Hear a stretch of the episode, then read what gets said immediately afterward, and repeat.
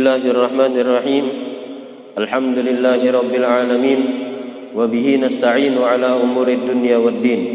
اللهم صل وسلم على سيدنا محمد. زين الوجود صاحب المقام المحمود ومعدن الكرام والجود وعلى آله وصحبه وفرج كروب أمته. يا بر يا ودود أما بعد. سبحانك لا علم لنا إلا ما علمتنا إنك أنت العليم الحكيم. ولا حول ولا قوة إلا بالله العلي العظيم. رب اشرح لي صدري ويسر لي أمري. واحلل عقدة من لساني يفقه قولي.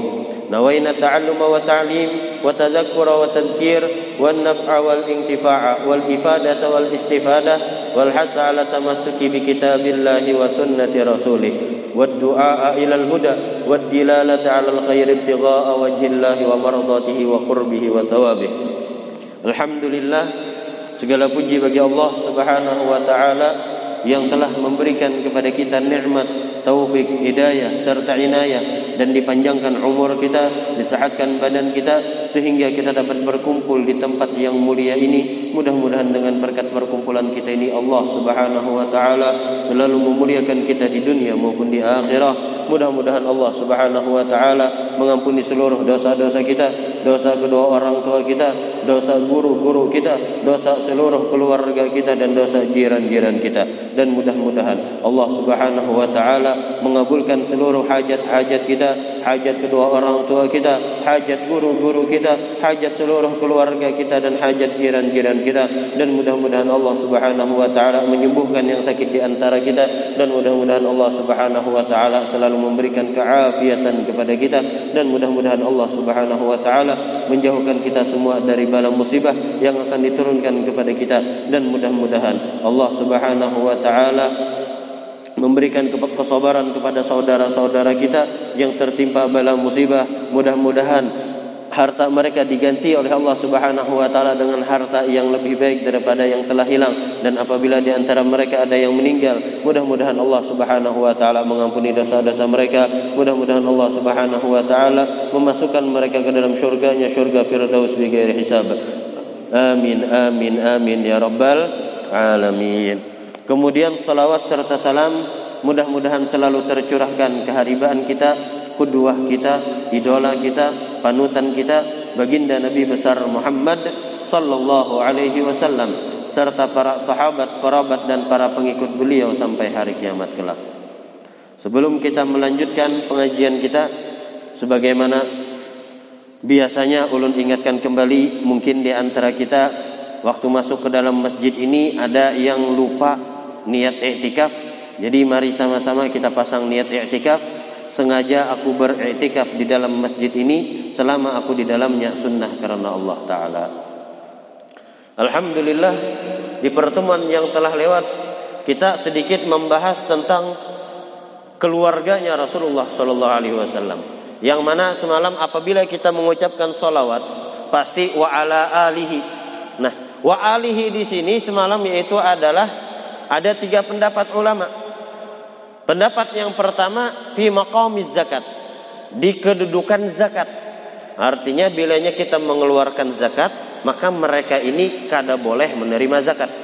Kita kada boleh mengeluarkan zakat kita kepada keluarganya Rasulullah. Siapa keluarganya Rasulullah di makam zakat ini? Yaitu adalah hum banul Hashim wa banul Muttalib.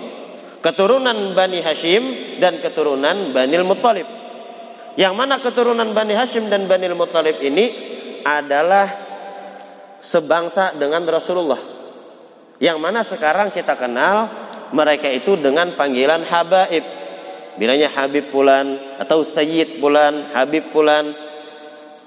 Baik itu Al-Idrus, As-Segaf, Al-Habsyi dan yang lain sebagainya. Nah, mereka Habaib itu kada boleh kita mengeluarkan zakat baik itu zakat harta, zakat fitrah atau zakat yang lainnya. Karena boleh kita memberikan zakat kita kepada mereka. Kenapa? Karena mereka adalah orang-orang yang suci. Allah Subhanahu wa taala berfirman, "Innama yuridullahu liyudhiba ankum rijsa ahlal baiti wa yutahhirakum tathira." Hanya saja Allah Ta'ala menginginkan kepada kalian hai ahlul bait keturunannya Rasulullah yuridu uh, liyudhiba ankum murjisa untuk menghilangkan daripada kalian sifat-sifat yang kotor kejelekan-kejelekan daripada kalian. Wa yutahhirakum dan mensucikan kalian tathira akan kesucian. Jadi Allah taala memberikan mencap mereka ahlul bait adalah orang-orang yang suci orang-orang yang mulia. Kada pantas bagi kita mengeluarkan zakat kita gesen ahlul bait. Kenapa? Karena zakat itu adalah harta yang kotor. Kotoran harta kita. Kita punya harta 100 juta. Maka zakatnya 2 juta 500. Nah 2 juta 500 ini itu adalah duit yang rigat. Bahasanya itu ngerigat daripada harta kita. Di dalamnya ada hak orang miskin, orang fakir, orang fisabilillah. Pokoknya yang asnafus ya, yang delapan golongan itu. Nah, maka harta itu kita berikan kepada mereka-mereka itu. Seandainya, seandainya di antara golongan itu ada misal Habib fakir orangnya. Habib fakir. Apakah boleh kita mengeluarkan zakat kepada mereka? Pendapat ulama yang terdahulu mereka mengatakan tetap kada boleh walaupun beliau fakir.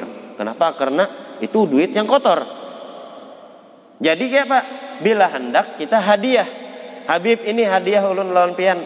Bukan dari harta zakat tadi, tapi dari duit kita yang lain. Habib ini hadiah gesen pian. Atau Habib ini baras gesen pian. Insya Allah setiap bulan ulun ulun apa? Ulun berikan lawan pian setiap bulan baras. Habib ini hadiah dan yang lain sebagainya macam-macam hadiah. Jadi hadiah bukan zakat. Nah, di antara asnafus samaniyah itu kan ada fisabilillah. Fisabilillah. Di dalam ilmu fikih yang namanya fisabilillah yaitu adalah orang yang berjuang atau berperang di jalan Allah. Itu di dalam ilmu fikih. Khususnya mazhab Imam Syafi'i Pian cari aja di kitab-kitab yang ganal kayak apa, di situ mereka para ulama mengatakan fisabilillah ay al mujahiduna fisabilillah. Orang yang berperang di jalan Allah. Zaman kita sekarang kada ada lagi, hampir kada ada lagi yang berperang. Lalu kita mengatakan fisabilillah di sini ulama. Sebagian kan bayar zakat fitrah.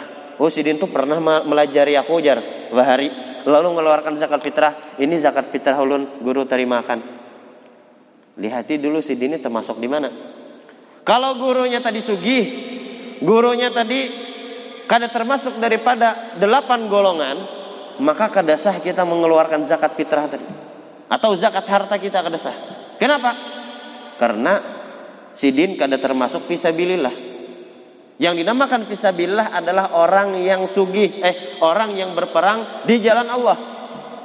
Itu fisabilillah. Karena sebagian orang ada yang beranggapan para guru-guru, khususnya guru-guru agama, mereka itu berjuang di jalan Allah. Apa berjuangnya? Berjuang dengan mengajarkan ilmu agama. Itu anggapan orang. Dan memang mereka orang yang berjuang di jalan agama tapi bukan yang berperang. Ada perbedaan antara berjuang me, apa memperkenalkan agama Allah, menjunjung nega, apa agamanya Allah dengan berjuang berperang di dalam untuk meninggikan agamanya Allah. Jadi berperang bukan yang berjuang aja. Kalau berjuang guru-guru agama, guru-guru ngaji, kalau kita keluarkan zakat kita, kalau kada termasuk guru-guru itu daripada golongan yang delapan kada sah. Kecuali misal gurunya itu fakir atau gurunya itu miskin sidin, maka bisa masuk ke dalam golongan fakir atau miskin tadi, bukan golongan visabilillah. Itu sedikit melenceng kita. Nah, jadi tadi keluarganya Rasulullah di makam zakat adalah orang-orang yang berjihad uh, keturunan Bani Hashim dan Bani Muttalib. Itu keluarga Rasulullah. Yang mana kita kada boleh mengeluarkan zakat kita gesen mereka. Kalau pendapat ulama sekarang, ujar ulama sekarang, mereka Banu Hashim dan Banu Muttalib dulu kada mendapatkan zakat. Kenapa? karena mereka apabila ada gonimah mereka mendapatkan satu per lima daripada gonimah tadi. Sekarang kada ada lagi perang, kada ada lagi gonimah, maka boleh bagi mereka menerima zakat cuma dengan syarat apa syaratnya mereka mau menerima zakat tadi dengan izin mereka itu pendapat yang sekarang cuma yang lebih afdol yang lebih afdol kita ambil pendapat yang terdahulu. Ulama-ulama terdahulu yang mengatakan mengeluarkan zakat gesen habaib itu kedesah. Bilanya hendak hadiah gesen para habaib tadi. Itu keluarganya Rasul. Pendapat yang kedua keluarga Rasulullah yaitu adalah setiap orang yang beriman yang bertakwa. Maka termasuk daripada keluarganya Rasulullah. Kalau orang tadi beriman dan inya bertakwa kepada Allah Ta'ala apa itu takwa? Takwa adalah melakukan perintah-perintah Allah dan menjauhi larangan-larangan Allah. Sama ada inya di hadapan orang banyak atau sorangan. Kadang kan kalau kayak kita nih di hadapan orang banyak kadawani menggawi maksiat. Cuma bila sudah sorangan kada ada orang yang melihat lalu aja wani menggawi maksiat. Nah berarti itu takwanya belum sempurna lagi. Kalau yang bertakwa bujur-bujur, inya gawi perintah-perintah Allah, Inya tinggalkan larangan-larangan Allah. Itu takwa yang wujud. Nah kalau orang tadi beriman dan bertakwa, maka orang tadi termasuk daripada kategori keluarganya Rasulullah.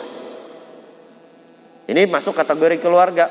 Bukan mengatakan mereka habaib, bukan. Bukan mengatakan mereka keturunan Rasulullah, kada. Cuma termasuk daripada keluarga, kerabat. Yang pendapat yang ketiga yaitu adalah setiap orang yang beriman yang walaupun orang tadi bermaksiat. Itu di makom doa. Kenapa? Karena orang yang bermaksiat lebih berhajat kepada doanya setiap orang muslim. Makanya setiap kita bersolawat Allahumma salli ala Sayyidina Muhammad wa ala ali Sayyidina Muhammad itu kan solawat sampai kepada Sayyidina Muhammad wa ala ali Sayyidina Muhammad dan kepada keluarganya Sayyidina Muhammad. Nah jadi keluarganya di sini siapa? Ya tiga tadi. Keturunan Bani Hashim dan Bani Muthalib atau setiap orang yang beriman yang bertakwa atau setiap orang yang beriman walaupun orang tadi menggawi maksiat.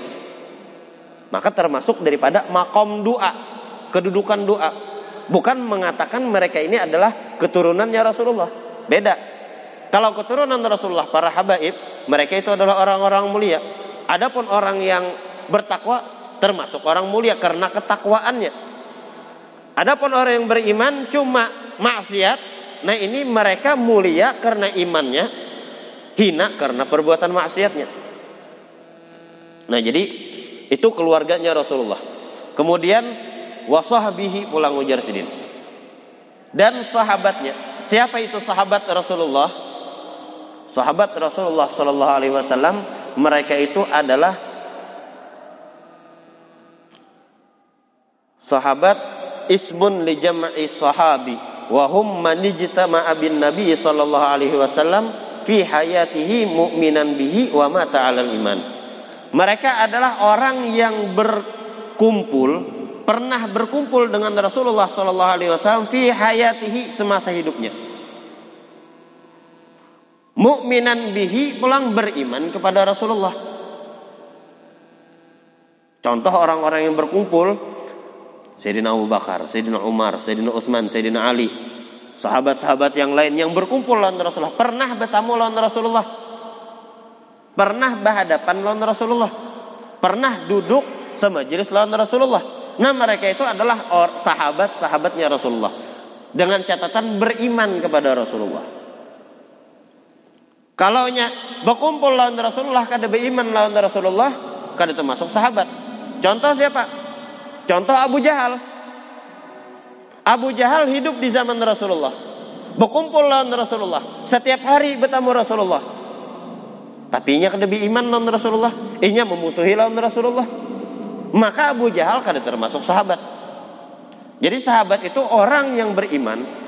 Berkumpul hidup di zaman Rasulullah. Berkumpul lawan Rasulullah. Dan beriman kepada Rasulullah Sallallahu Alaihi Wasallam. Jadi harus berkumpul. Ada orang yang beriman kepada Rasulullah Cuma kada berkumpul lawan Rasulullah, hidup di zaman Rasulullah. Siapa? Contohnya Uwais Al-Qarni. Sayyidina Uwais Al-Qarni, beliau ada di Yaman. Rasulullah di Madinah. Kada pernah Uwais Al-Qarni bertemu lawan Rasulullah secara berhadapan.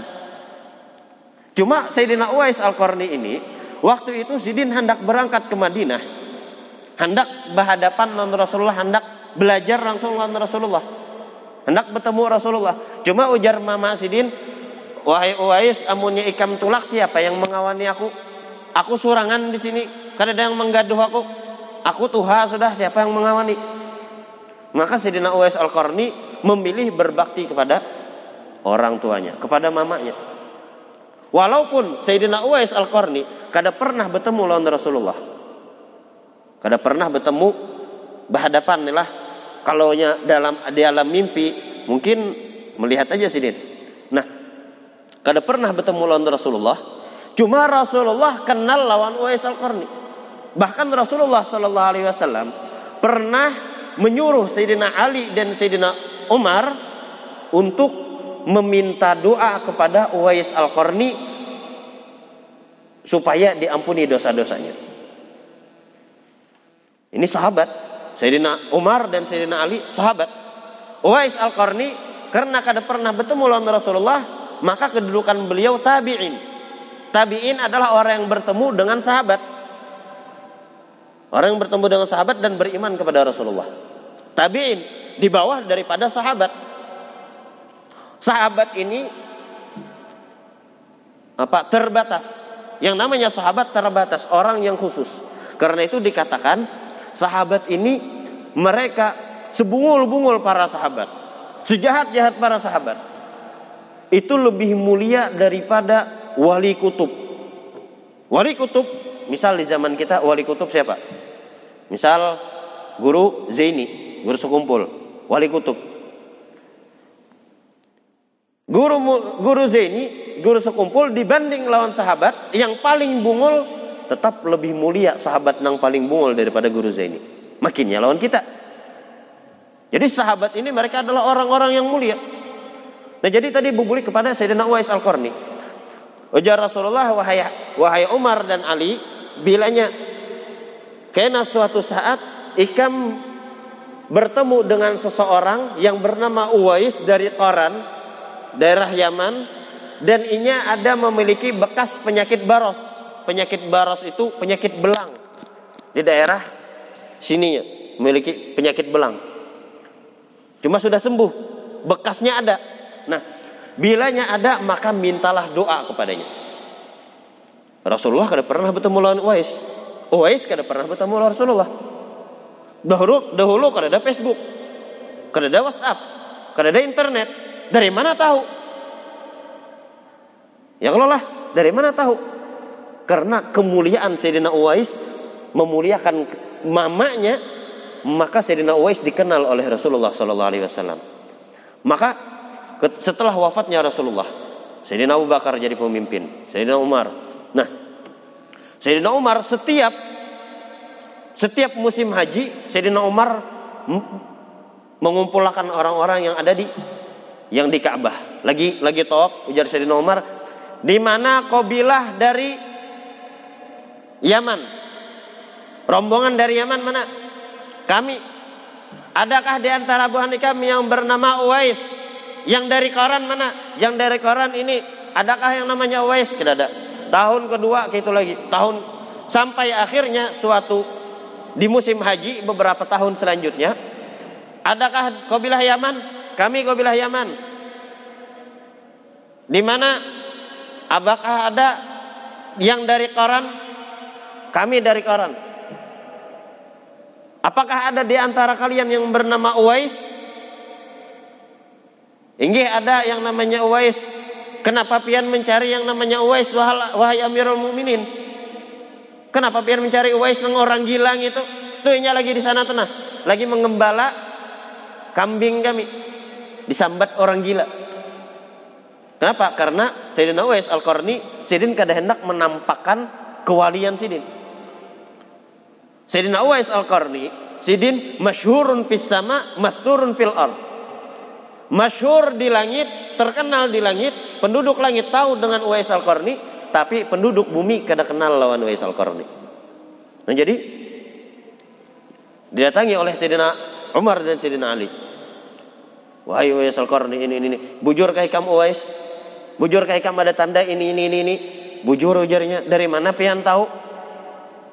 Kami tahu dari Rasulullah dan Rasulullah menyuruh kami untuk supaya ikan mendoakan lawan kami. Maka didoakan oleh Sayyidina Wais Al-Qarni mudah-mudahan diampuni dosanya ini dan yang, lain sebagainya. Didoakan oleh Sayyidina Wais Al-Qarni. Setelah itu Sayyidina Wais Al-Qarni Sidin berjauh, menghilang, berpindah-pindah Sidin. Kenapa? Sub kada hendak terkenal, berpindah-pindah. Karena itu orang-orang yang seperti itu mereka itu adalah orang-orang mulia. Sayyidut tabi'in termasuk daripada pimpinan para tabi'in. Sayyidina Uwais Al-Qarni.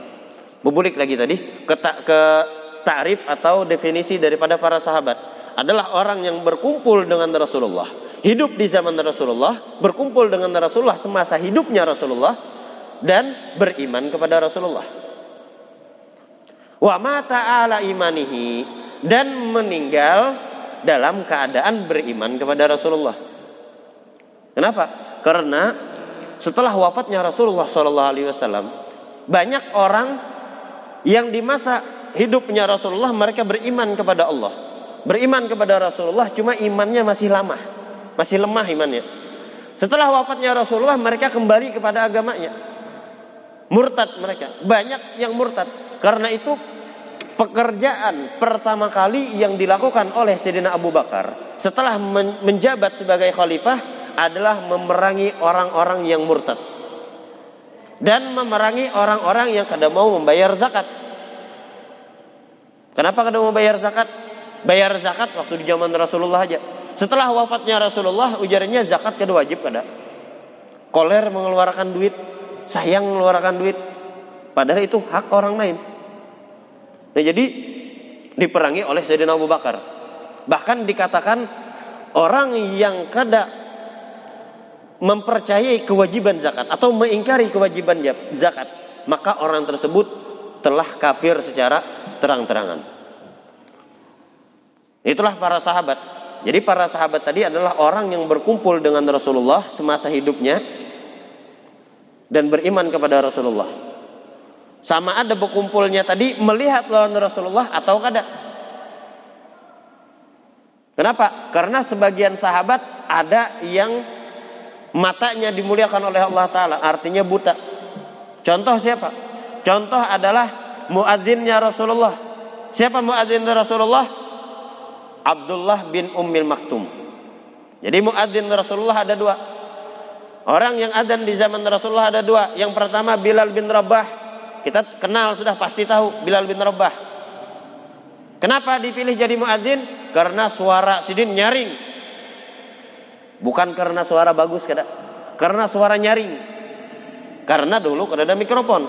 Jadi cari suara yang nyaring. Siapa yang paling nyaring? Yang tenyaring suaranya naik ke tempat yang paling tinggi adan. Supaya apa? Supaya terdengar suaranya. Jadi tadi Sayyidina Bilal bin Rabah. Yang kedua Sayyidina Abdullah bin Ummi Maktum. Sayyidina Abdullah bin Ummi Maktum muadzin Rasulullah di waktu subuh. Kalau duhur, asar, maghrib, isya, Sayyidina Bilal. Kalau waktu subuh, Abdullah bin Ummi Maktum. Kenapa? Karena Sayyidina Abdullah bin Ummi Maktum walaupun mata Sidin buta, Sidin diberikan kemuliaan oleh Allah Ta'ala kawa mencium waktu subuh. Mencium bau subuh itu tahu. Kan kalau orang melihat hampir ngalih membedakan antara fajar sodik dan fajar fajar kajib. Ini fajar kajib. Fajar kajib itu apa?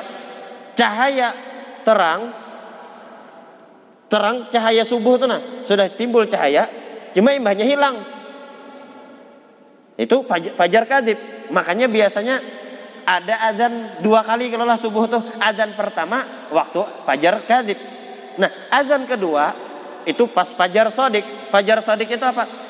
Waktu cahaya tarang pulang, cuma tarangnya tadi melebar, melebar, melebar dan kada hilang. Akhirnya jadi pagi. Setelah pagi, siang dan malam. Itu fajar sodik namanya. Fajar nang bujur. Nang pertama fajar kadib. Fajar dusta. Seakan-akan sudah subuh, cuma sekalinya hilang. Bebulik pulang jadi kadap. Kenapa? Karena orang bahari melihati waktu dengan melihat apa nih melihat matahari dan bulan, melihat ke langit. Nah, jadi Sayyidina Abdullah bin Umi Maktum diberikan kemuliaan dapat mencium bau waktu subuh. Karena itu Sidin ditunjuk menjadi muadzin di subuh hari. Karena Sidin kau membedakan oh ini subuhnya bujuran, ini incaan. Jadi mereka walaupun kada melihat lawan Rasulullah, cuma pernah berkumpul lawan Rasulullah. Atau seperti sahabat Abdullah bin Abbas. Jadi Abdullah bin Abbas lagi halus masih bayi dibawa ke hadapan Rasulullah. Bayi kan kada bakal masih. Cuma pernah berkumpulan Rasulullah. Wahai Rasulullah doakan. Didoakan Rasulullah, Allahumma faqihu fid din wa alimhu ta'wil. Ya Allah, ja, uh, alimkan anak ini di dalam ilmu agama wa, uh, wa alimhu ta'wil dan jadikan inya e, berikan kepadanya ilmu tentang tafsir. Karena itu Sayyidina Abdullah bin Abbas dikenal dengan e, orang yang ahli tafsir yang mana ujar Sidin tidak ada di dalam Al-Qur'an ini kecuali kuta, aku tahu di mana turunnya dan apa sebab turunnya. Dan apa tafsirnya tahu. Sayyidina Abdullah bin Abbas. Karena berkat doanya Rasulullah sallallahu alaihi wasallam. Nah, mereka itu adalah para sahabat, mereka adalah orang-orang yang mulia dan wajib bagi kita mencintai mereka serta kita memuliakan mereka. Kada boleh kita mencaci maki para sahabat. Kada boleh. Karena sekarang sekarang ada golongan yang mana mereka mencaci para sahabat. Yang mana golongan tadi benci lawan para sahabat. Bahkan ada yang mengatakan eh, Aisyah ujarnya. Aisyah, Abu Bakar, Umar itu mereka di neraka. Wah, harap benar nyambat gitu tuh. Nyambat Sayyidatuna Aisyah sambatnya dalam neraka. Sayyidina Abu Bakar disambatnya dalam neraka. Sayyidina Umar sambatnya dalam neraka. Kenapa? Karena mereka benci kepada para sahabat tadi. Jadi kita kada boleh kita hilangkan rasa benci kepada para sahabat.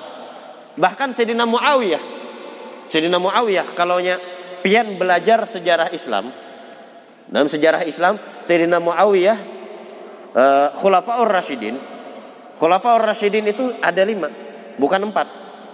Kan kebanyakan yang kita tahu Khulafaur Rashidin cuma empat. Sayyidina Abu Bakar, Umar, Utsman dan Ali. Sebenarnya lima. Khulafaur Rasyidin yang kelima yaitu adalah Sayyidina Hasan bin Ali. Sidin menjabat sebagai khalifah selama enam bulan. Selama Sidin menjabat enam bulan ini tadi pas sesuai dengan hadisnya Rasulullah Sallallahu Alaihi Wasallam itu 40 tahun kalau tidak salah kalau kada 40 30 tahun. Pokoknya pas Sidin menjabat, Sidin turun, isuknya sudah bukan anu lagi. Sudah kada termasuk daripada khulafaur rasyidin lagi. Maka setelahnya itu adalah muluk ujar Rasulullah, kerajaan-kerajaan. Nah, kalau belajar sirah itu bagaimana Sayyidina Hasan Sidin turun dari jabatan gara-garanya apa? Gara-garanya terjadi fitnah. Bahkan Rasulullah mengatakan ini anakku ini, cucuku ini karena yang akan menjadi pendamai antara dua dua kubu antara umat muslim. Seandainya Sayyidina Hasan kada turun maka akan terjadi peperangan antara kaum muslimin yang mendukung Sayyidina Hasan dan yang mendukung Sayyidina Muawiyah. Dan akan terjadi pertumpahan darah. Tetapi Sayyidina Hasan Sidin berturun dari jabatan sebagai khalifah. Dan khalifah tadi diambil oleh Sayyidina Muawiyah. Karena itu sebagian or golongan ada yang benci lawan Sayyidina Muawiyah. Bahkan mengatakan Muawiyah masuk neraka. Muawiyah laknatullah alaih. Ada yang mengatakan gitu. Wal billah naudzubillah. Muawiyah sahabatnya Rasulullah. Kada boleh kita menghinanya Sayyidina Muawiyah. Wajib kita cinta lawan sahabatnya Rasulullah. Wajib kita memuliakan sahabat Rasulullah. Ujar Rasulullah napa di dalam hadis? La tasubbu ashabi, la tasubbu ashabi. Janganlah kalian mencela sahabatku. Jangan mencaci maki sahabatku. Seandainya ujar Rasulullah kalian bersedekah seperti gunung Uhud zahaban, emas. Kita besi gunung Uhud, besi emas kayak gunung Uhud. Kita sedekahkan ujar Rasulullah apa? Kadang menyamai setengah mud daripada sedekah para sahabatku. Ini para sahabat bersedekah setengah mud. Orang ini di zaman kita bersedekah emas kayak gunung Uhud. Amun dilihat banyakannya banyakan zaman kita yang mengeluarkan cuma keabdoliahannya lebih abdol sedekahnya para sahabat yang cuma setengah mud.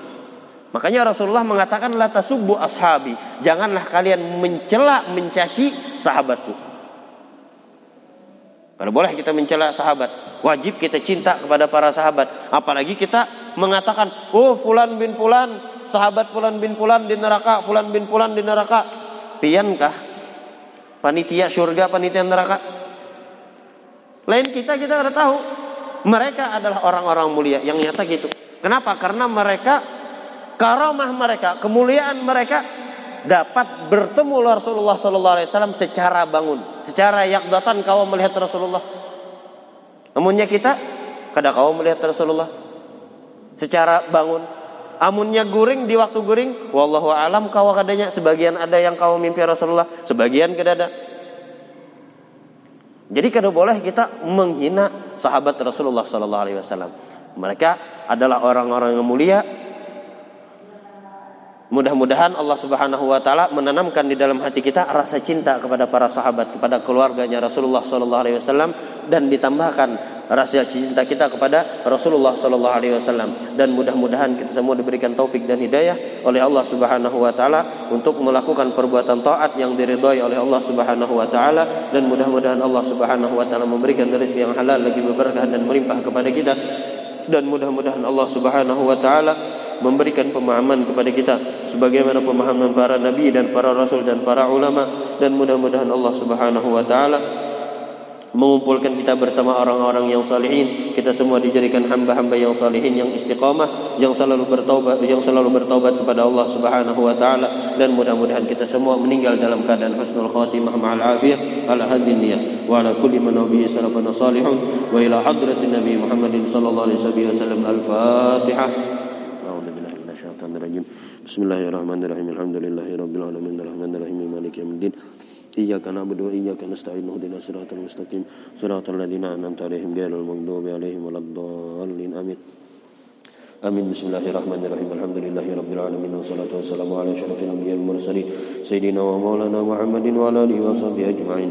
ربنا انفعنا بما علمتنا ربي علمنا الذي ينفعنا ربي فكهنا وفكه أهلنا وقربة لنا في ديننا ما أهل كتره متوذكر ربي وفقنا ووفقكم لما ترضى قولا وفعلا كرما وارزق الكل حلالا دائما واخلا أتقيا علما نحظى بالخير ونكفى كل شر. ربنا واصل لنا كل شؤون وكرم برضا منك العيون. واقض عنا ربنا كل الديون قبل أن تأتينا رسل المنون. واغفر واستر أنت كرم من ستر وصلاة الله تغشى المصطفى. من إلى الحق دعنا والوفاء بكتاب فيه للناس شفاء وعلى الأهل الكرام شرافة وعلى صوم المصاب القرار. اللهم اهدنا بهداك واجعلنا ممن يسارع في رضاك ولا تولينا وليا سواك ولا تجعلنا ممن خالف أمرك وأصاك وحسبنا الله ونعم الوكيل ولا حول ولا قوة إلا بالله العلي العظيم. وصلى الله على سيدنا محمد وعلى آله وصحبه وسلم. الحمد لله رب العالمين.